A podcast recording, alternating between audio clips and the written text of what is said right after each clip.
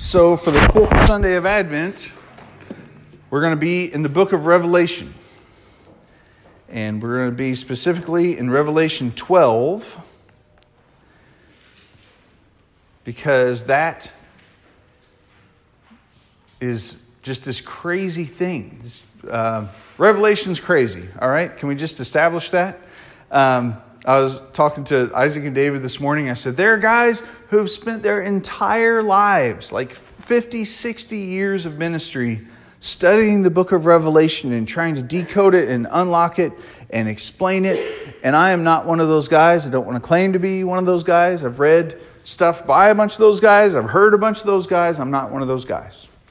And, um, and so we're just going to talk about Revelation 12 in the context of the whole Bible. So hang on tight.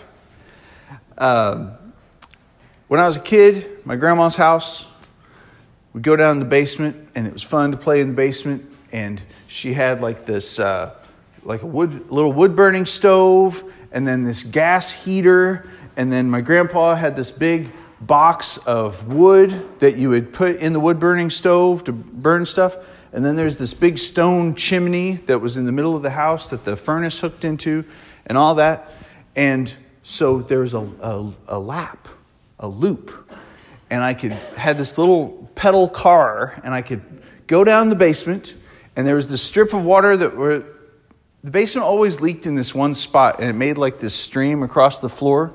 And I would drive my get in my pedal car and I would go around and around that chimney. Just race, race, race and I would go through that little stream of water, and it would get, it was so tiny, it would just get like on maybe four inches of the wheels. And then, you know, I would make marks, and that was how I would count how many laps I had did. I mean, I'm like four, you guys, little. And it was so much fun, and I could be down there, and at some point, I was old enough that my grandma felt confident she'd leave me down there by myself. I wasn't going to get into trouble. Everything's cool. And I was a really good kid, Halo. and I would race around. When it was time to go upstairs, I would go to the steps and I would get to about the third step, and I just knew that there was this monster in the basement coming up the stairs right behind me, about ready to grab my feet. And I would run as fast as I could, terrified. Oh. And her um, basement door went right into the kitchen. And I would always there was like a landing like three steps away. And i'd make it to that landing and there's the basement door or the, the kitchen door and i knew i was safe. I could see my grandma. There's the kitchen. There's light. I mean the, the basement was bright as could be. There were lights everywhere. Oh i was safe. And then i would you know calm walk up into the kitchen never let my grandma know I'm sure she totally knew. I was terrified of all the hands coming out from under the stairs, all that. That was how I lived my life for like, I don't know, 25 years. Living in my own house now, and every once in a while I come up the stairs, I'm like, my basement is 10 times scarier than my grandma's basement ever was. Cindy is saying amen glory? Yes. Well, at some point, I'm 45, okay? I'm going up the stairs, and I'm like, this is ridiculous. All the monsters would have already eaten me. They're not waiting for me to get to the stairs. And I chill out and I relax and I come up the stairs. I can carry a lot more things up the stairs when I'm not terrified. It's very helpful. I, uh, my pulse, my Fitbit doesn't go off that I've maxed out my target heart rate when I'm coming up the stairs, when I'm not terrified. I say all that to say, doesn't a lot of stuff change when you're not afraid anymore? When you, you know, either by logic or by just being worn out and saying, you know what, I just can't be afraid anymore. We had it in our neighborhood when we first moved into our neighborhood and we heard gunshots I would immediately go around the house and I'd peek in on every kid. Is everybody okay? And now I'm kind of like, you know what? The Lord's going to protect us.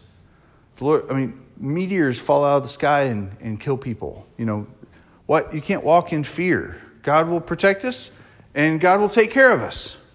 And so now we hear gunshots and, and we still react and we still respond, but I'm not responding in fear. Well, I hope Revelation 12 transforms us like that and takes away our fear. But it's going to start by being really scary. So, Revelation chapter 12, verse 1, John is having a vision. He is seeing these things that are just marvelous and outrageous, and he's having trouble describing them, but he's trying. He says, A great sign appeared in heaven. As soon this opening word, a great sign appeared. That means everything he's talking about stands for something. So, no, I mean, I can't tell, but nobody right now is outside at the Westminster Church sign thinking that they're going to church, right? It's a sign. The church is in here. So, whatever he's talking about means something else. It's not the thing. That'll be important here in a minute. He sees this great sign. It's a woman clothed with the sun, with the moon under her feet, and on her head is a crown of 12 stars. So, crown, uh, clothed with the sun is the sunshine, the, you know, the big ball of fire at the center of our solar system. She is clothed with that, just blinding, blinding light. She has a crown that has 12 stars in it. She's standing on the moon. She has the moon. No, no, no. It doesn't say she's standing on the moon. She has the moon under her feet. So, if you go into Catholic churches, you will see statues of Mary and she'll have a crown of 12 stars, and she'll be standing on the moon. That's not exactly right. Like, that's fine, poetry or whatever. This isn't Mary. There's another place in Scripture where a person, so to speak, is described as stars, sun, and moon. And it's in Genesis. Joseph has a dream and in his dream, the sun and the moon and 11 stars bow down to him. And so he tells his brothers, he sits down with his 11 brothers and his mother and his father, who is, his father is Jacob, also known as Israel. And he says, I had a dream that y'all were bowing down to me. So who's y'all? Y'all is the, the house of Israel, the family of Israel. Israel and his 12 sons, which would become the 12 tribes. And so here you have a woman clothed with the sun, standing on the moon, and 12 stars, which Joseph would have been one of those, right? There she is. So a lot of people, um, a lot of people think this is this could be Israel. There's a lot of other places in Scripture where Israel is spoken of as God's wife. Israel is the bride of God. Um, this is really heavy in the book of Hosea. This is heavy in uh, Isaiah. It also talks about that Israel is, is God's bride.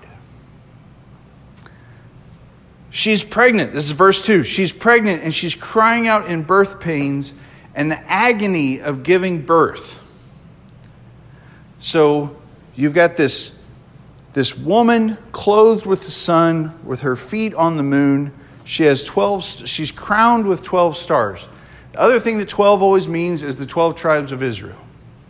So she's crowned with the tribes of Israel. Like her glory, her, her show of her authority, her show of, of her majesty is the 12 tribes.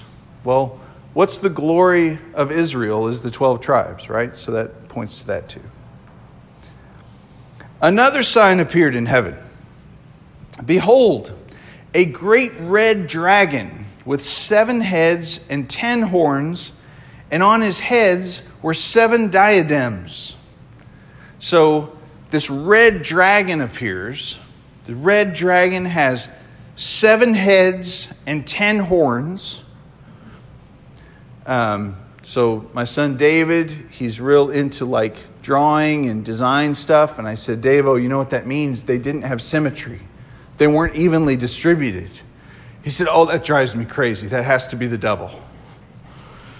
So there's seven heads, ten horns.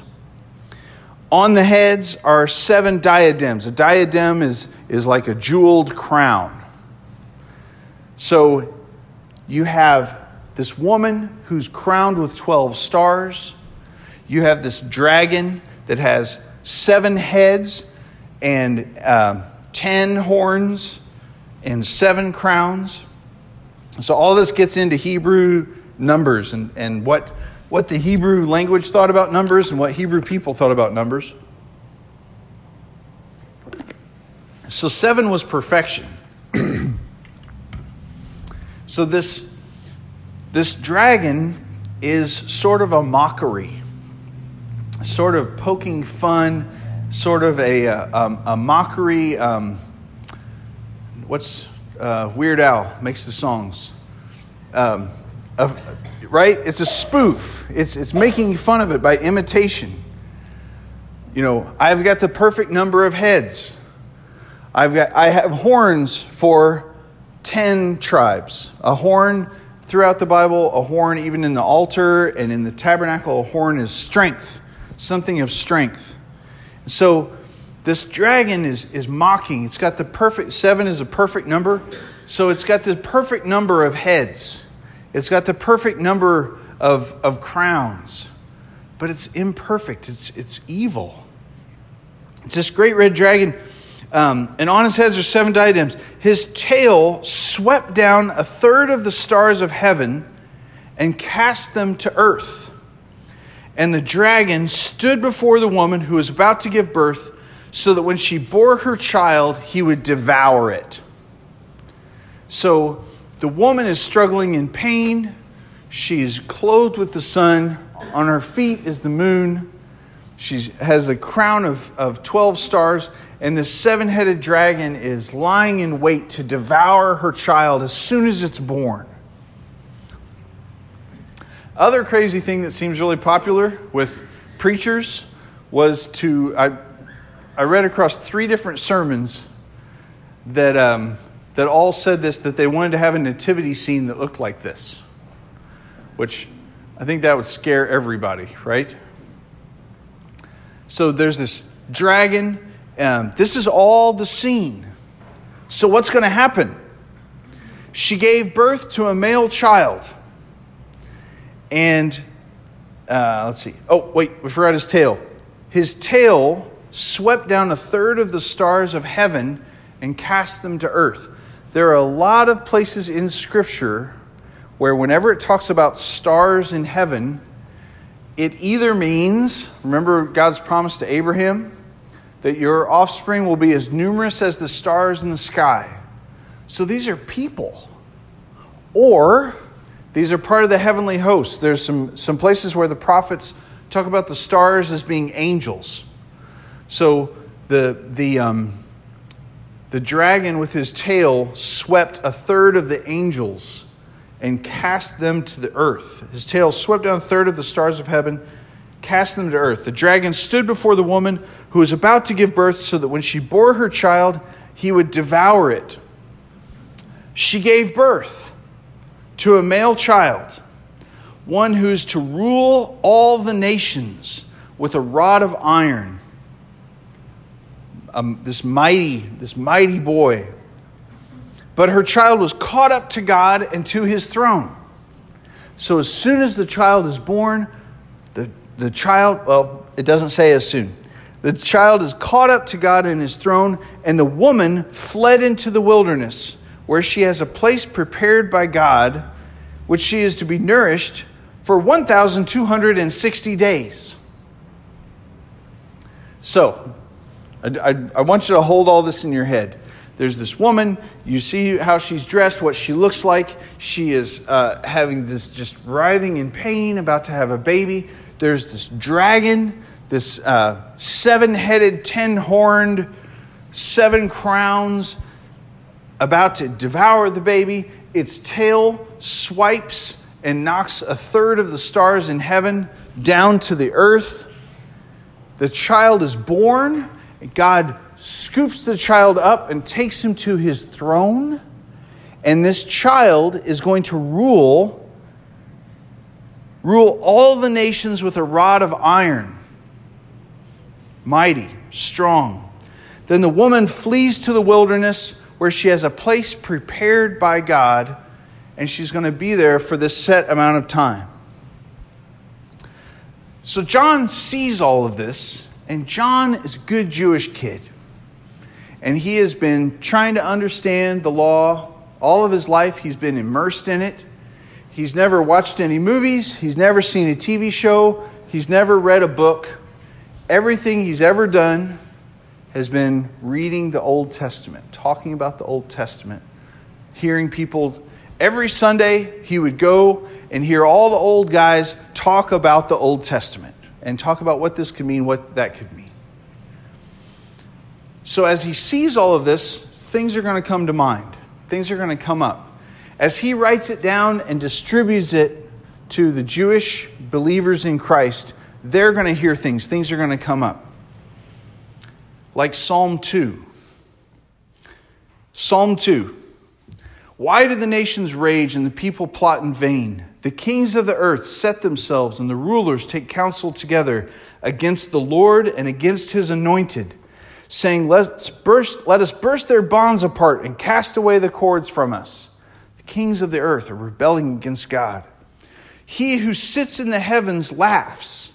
The Lord holds them in derision. Then he will speak to them in his wrath and terrify them in his fury, saying, As for me, I have set my king on Zion, my holy hill. I will tell of the decree. The Lord said to me, You are my son. Today I have begotten you. Ask of me, and I will make the nations your heritage, and the ends of the earth your possession. You shall break them with a rod of iron and dash them into pieces like a potter's vessel. So all of a sudden, we realize God has been talking about his son ruling with an iron scepter since he spoke through David in Psalm 2. So, what's going to happen to this little child that was caught up? He's going to rule with an iron scepter. Now, therefore, O kings, be wise, be warned, O rulers of the earth. Serve the Lord with fear and rejoice with trembling. Kiss the Son, lest he be angry and you perish in the way, for his wrath is quickly kindled. Blessed are all who take refuge in him.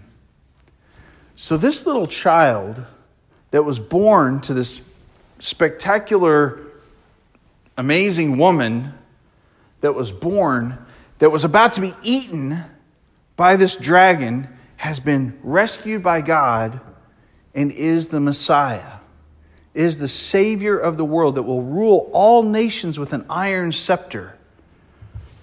Hmm. So the baby's born, whisked away to God's throne. The woman is whisked away to the wilderness.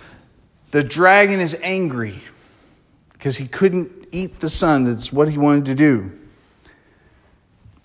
You know how when you watch a movie and you see the hero and he does all this stuff, and then they skip over to the comic relief, and the comic relief is doing a whole bunch of stuff. Is the when the comic relief, you know, guy is doing all this business, is the hero just sitting over here, hmm, hmm, hmm, waiting for the camera to come back onto him? No, it's all happening at the same time. Even though we're watching it like a movie, scene one, scene two, scene three, they're all happening at the same time. So, Revelation 1 through 6, Revelation chapter 12, verses 1 through 6, are a description of what happened. But then, Revelation chapter 12, verses 7 through 10, might be this exact same thing happening just told in a different way through a different camera. So listen to this. A war arose in heaven. Michael and his angels fighting against the dragon. The dragon and his angels fought back, but he was defeated, and there was no longer any place for them in heaven. And the great dragon was thrown down, that ancient serpent who is called the devil and Satan, the deceiver of the whole world. He was thrown down to the earth, and his angels were thrown down with him. So you could either describe it as there was this spectacular spectacle of a woman that was writhing in pain and about to give birth, or it was Michael and his angels. And they warred against Satan. And there's Satan, and he's like this, this dragon that wants to devour the baby that's about to be born. Or he is the devil fighting against him, fighting back against Michael. And this war happens.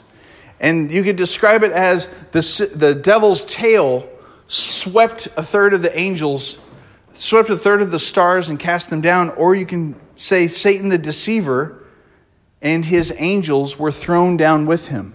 So they're all covering sort of the same way, the same, I mean, we're talking cosmic stuff, so you can describe it in a couple different ways. Well, what I love to do whenever things get confusing, and I can tell by your eyebrows that they are, I love to say, okay, is this important? Who, who's going to define whether this is important or not? Jesus is. So let's figure out. I do this, you guys, I do this with tongues, I do this with miracles, do this with forgiveness and confession. Anytime anything comes up, figure out what Jesus said about it. Jesus said something about all this in Luke 10.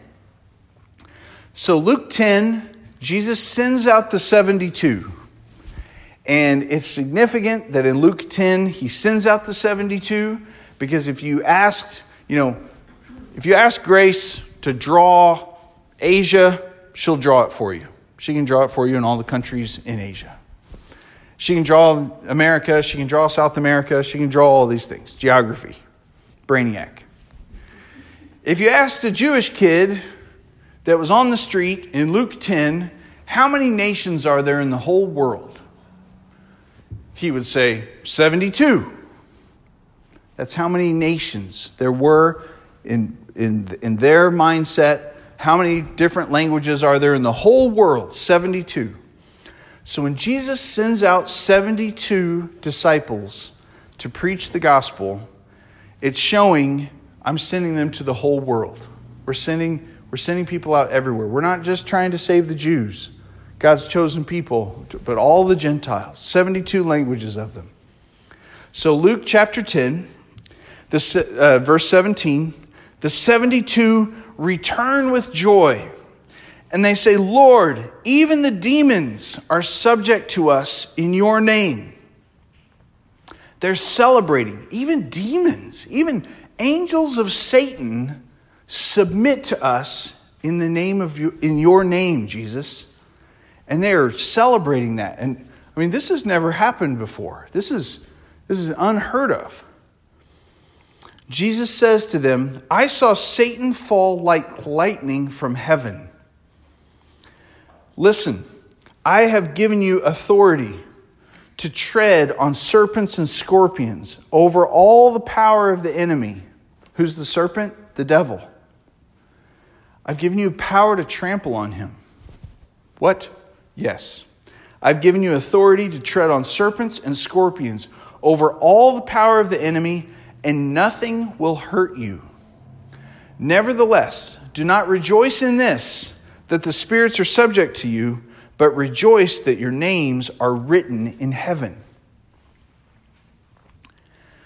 So Jesus mentions watching Satan fall like lightning to earth. Now, does that mean he was really fast? Right? Maybe.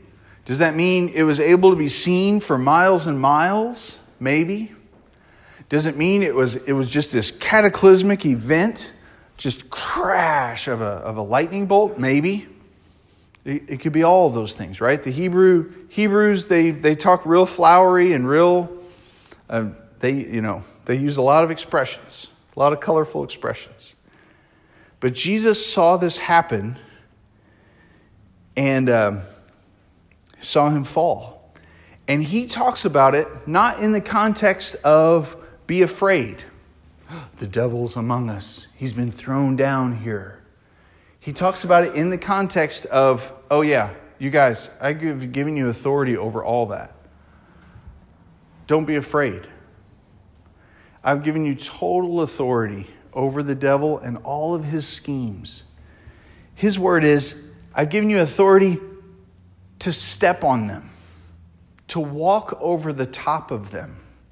So this isn't even authority like a fight, you know, like the movies would have. Even uh, you can go to the vineyard and you used to be able to get Christian comic books, and there'd be these guys fighting against demons and all this business. It's not even like that. I have authority to walk over them. Do I even know what I just walked over? I didn't look, right? I didn't even pay attention. That's how unafraid, unafraid we have to be of the devil and his ways. But Jesus' word was don't rejoice in that. The devil does not even deserve the attention of us celebrating that we can walk over the top of him. Think that through for a minute. He doesn't even deserve the attention that we would celebrate the fact that we have the authority to walk over the top of him. Not even that. Rejoice instead that your names are written in heaven. Rejoice that you're written, your names are written in heaven. So, on the whole business of this woman writhing in pain, about to give birth. There's this dragon with seven heads that wants to devour the child. Michael has this war in heaven, and the devil fights against him and loses and is cast down. All of that, as magnificent as it is, Jesus says, Oh, yeah, you have authority over all that stuff, but don't even rejoice in that. Rejoice that your name is written in heaven. Rejoice that you have been saved. The salvation is, remember what happened? That woman that birthed the Son of God was taken to the wilderness.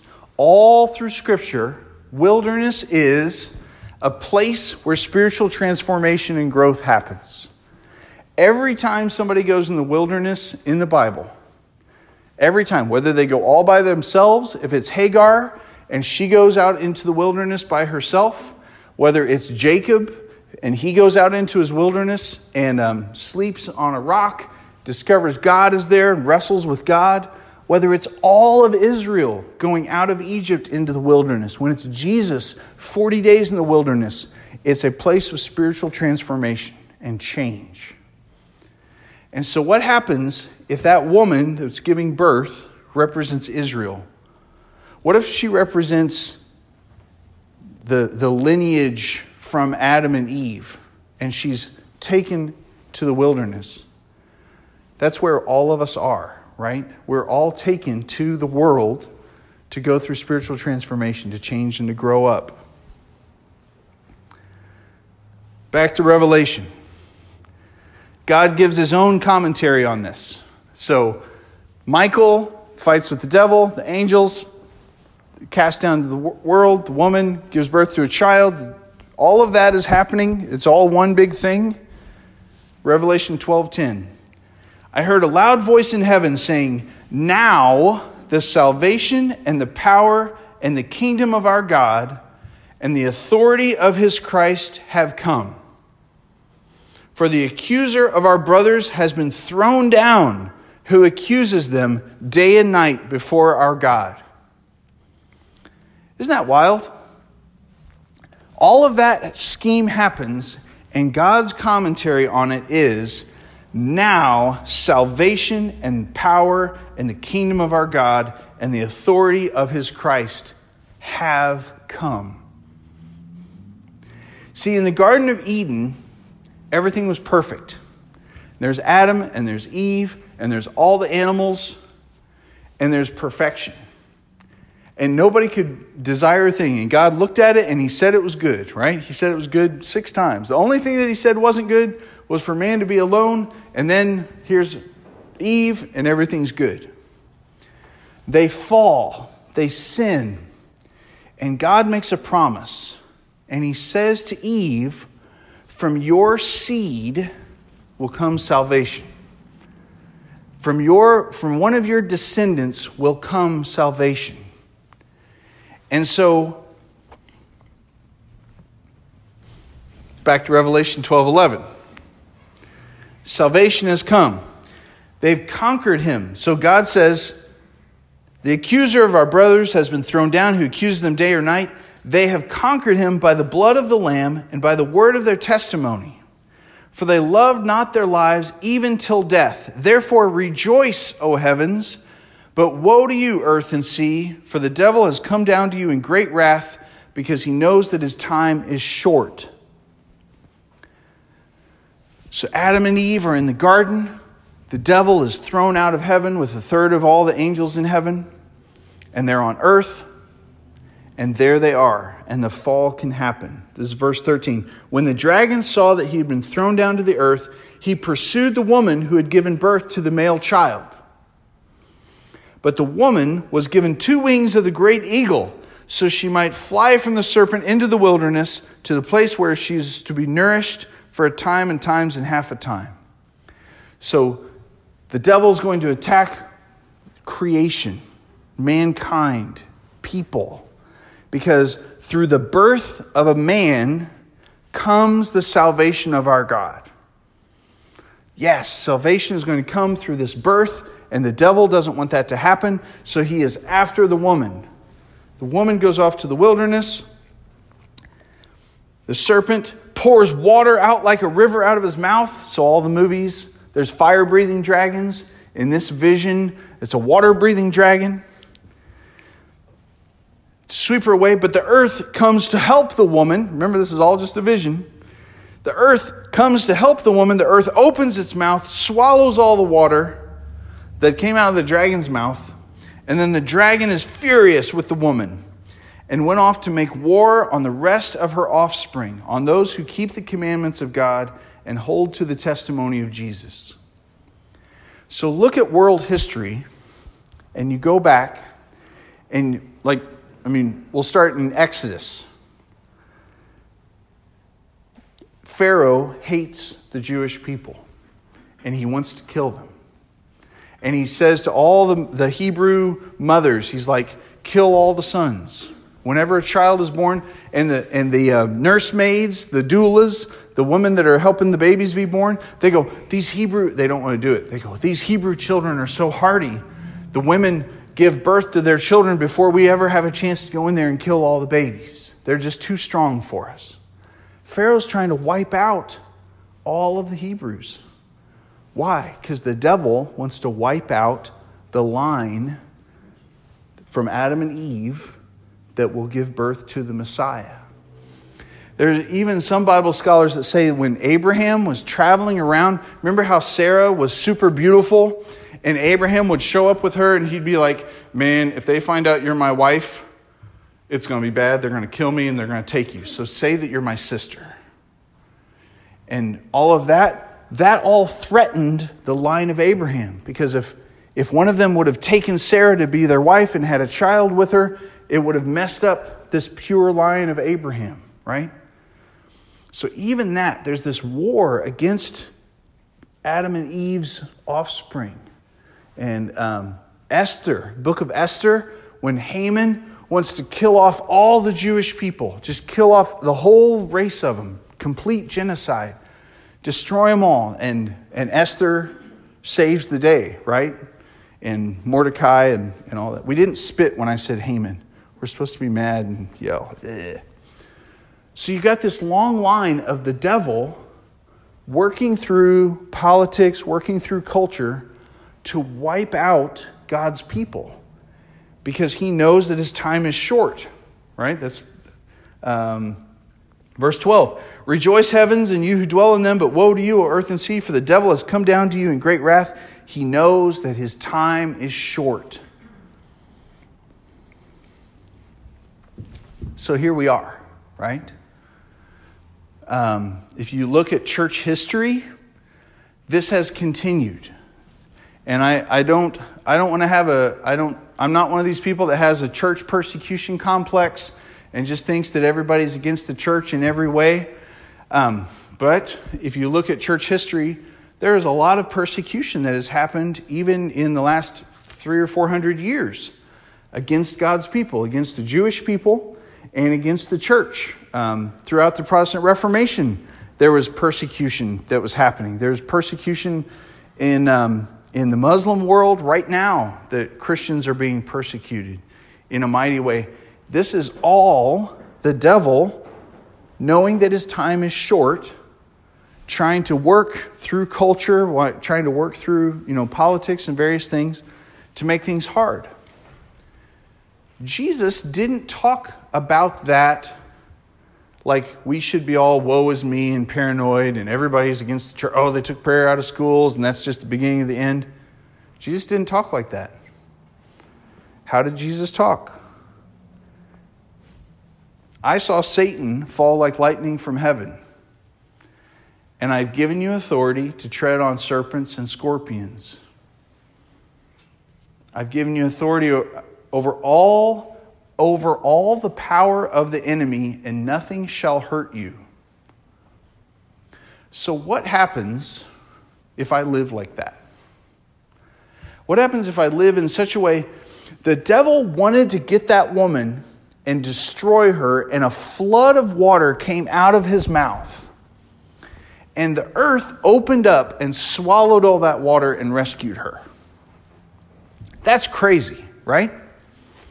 What is the worst thing if I'm a first century Jewish person? What's the worst thing I could be afraid of? I mean, I could be afraid of the government rising up against me. It would be pretty crazy if a flood of water came dashing at me and the whole earth swallowed it up and, and drank it. I have nothing to be afraid of. Even this, this lady, she grew wings like an eagle and flew away into the wilderness to be safe. Isn't it awesome? She was not.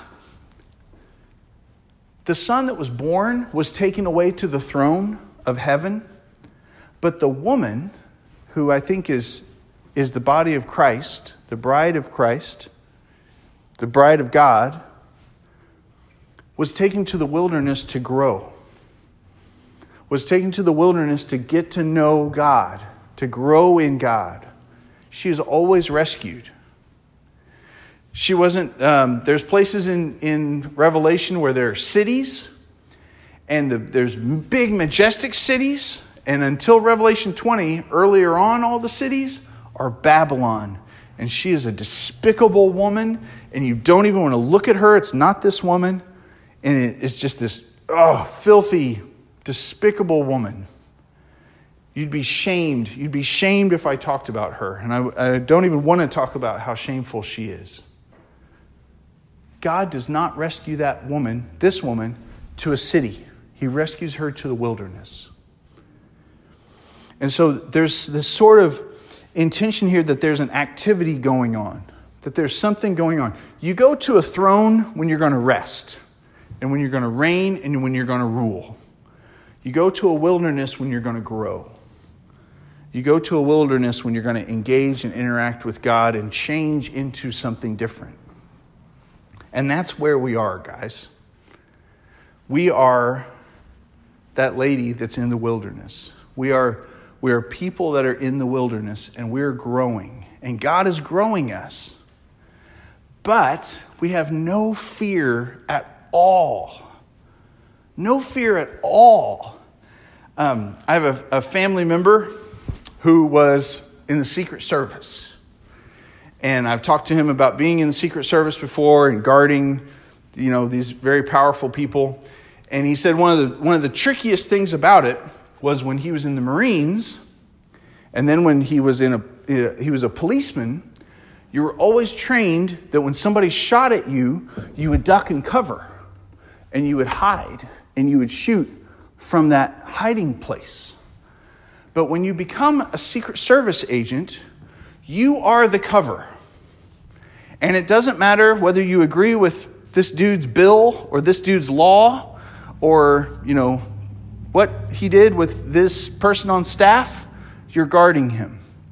And he said the number one thing you start to learn is when a shot is fired, you become as big as you can become, and then you shoot back, which is the opposite of what the Marines and the police do, right?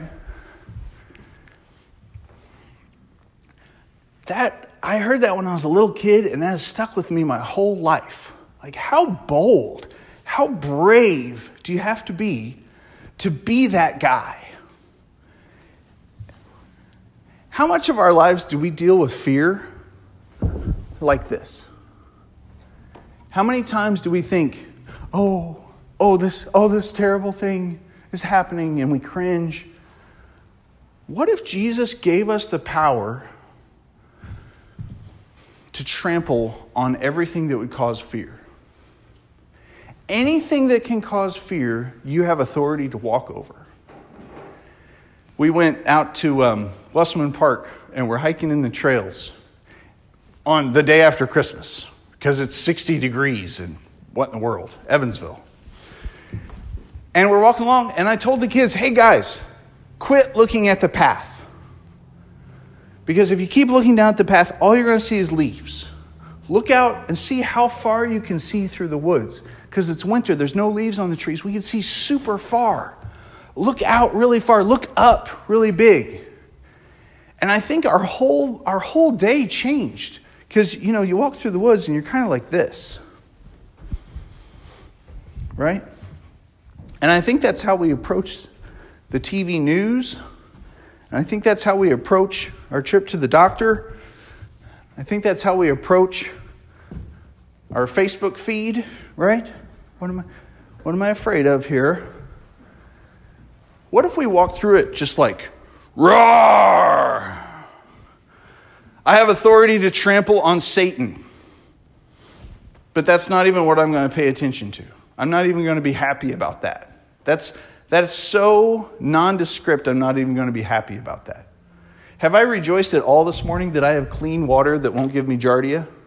I haven't, because that's just such, it's no big deal, right? What if that's how we treated Satan? I have so much authority. My name is written in heaven. I can walk through. I don't even have to look at the path, and I can just rejoice. And whatever brings fear to me, I can just walk over it and not even pay attention to it. Because I don't have to be afraid of anything. Because now the salvation and the power and the kingdom of our God and the authority of his Christ have come. Revelation 12:10. Now they have come. The accuser of our brothers has been thrown down, cast away. Whatever. Do not accuse me. That's the perspective Jesus brings to Revelation 12. Revelation 12 is the whole cosmic story that wraps up all of creation Adam and Eve in the garden, the fall, all of the struggle of life up until Jesus was born. Jesus dies, raises from the dead, casts down the accuser, gives us all authority, and all the way to the end. All wrapped up by that statement. Let's pray. Lord, thank you for Advent. Thank you that you came in the flesh to live a perfect life, walk among us, and to teach us the authority that we have, that you gave it to us by your grace and your mercy, that nowhere in there did you put a condition on it except that we believe in you. And we do, Lord. So help us to walk in this, help us to walk over our fear, that we wouldn't even notice it again, that we would stand tall in your righteousness and your holiness and your peace and rejoice that our names are written in your book, Lord. Thank you, Father. Amen. All right. Let's stand and sing number 443 together.